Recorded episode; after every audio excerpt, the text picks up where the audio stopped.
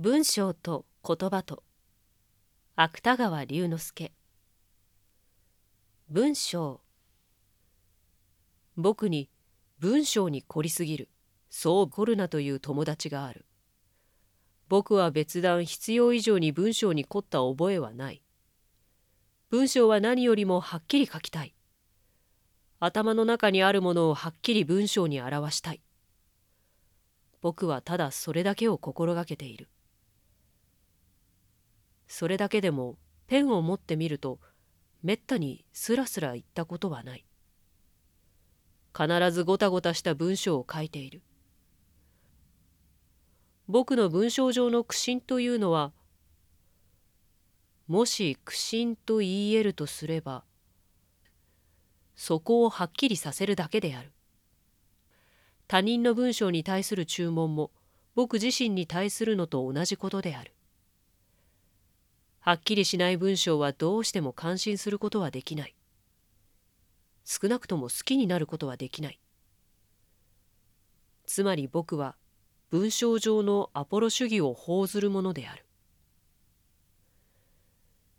僕は誰に何と言われても法解石のようにはっきりした曖昧を許さぬ文章を書きたい。言葉。50年前の日本人は「神」という言葉を聞いた時大抵髪を水らに結い首の周りに勾玉をかけた男女の姿を感じたものである。しかし今日の日本人は少なくとも今日の青年は大抵長々とあごひげを伸ばした西洋人を感じているらしい。言葉は同じ神である。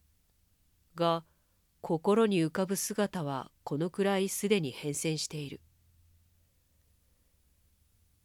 なお見たし、花に焼けゆく神の顔。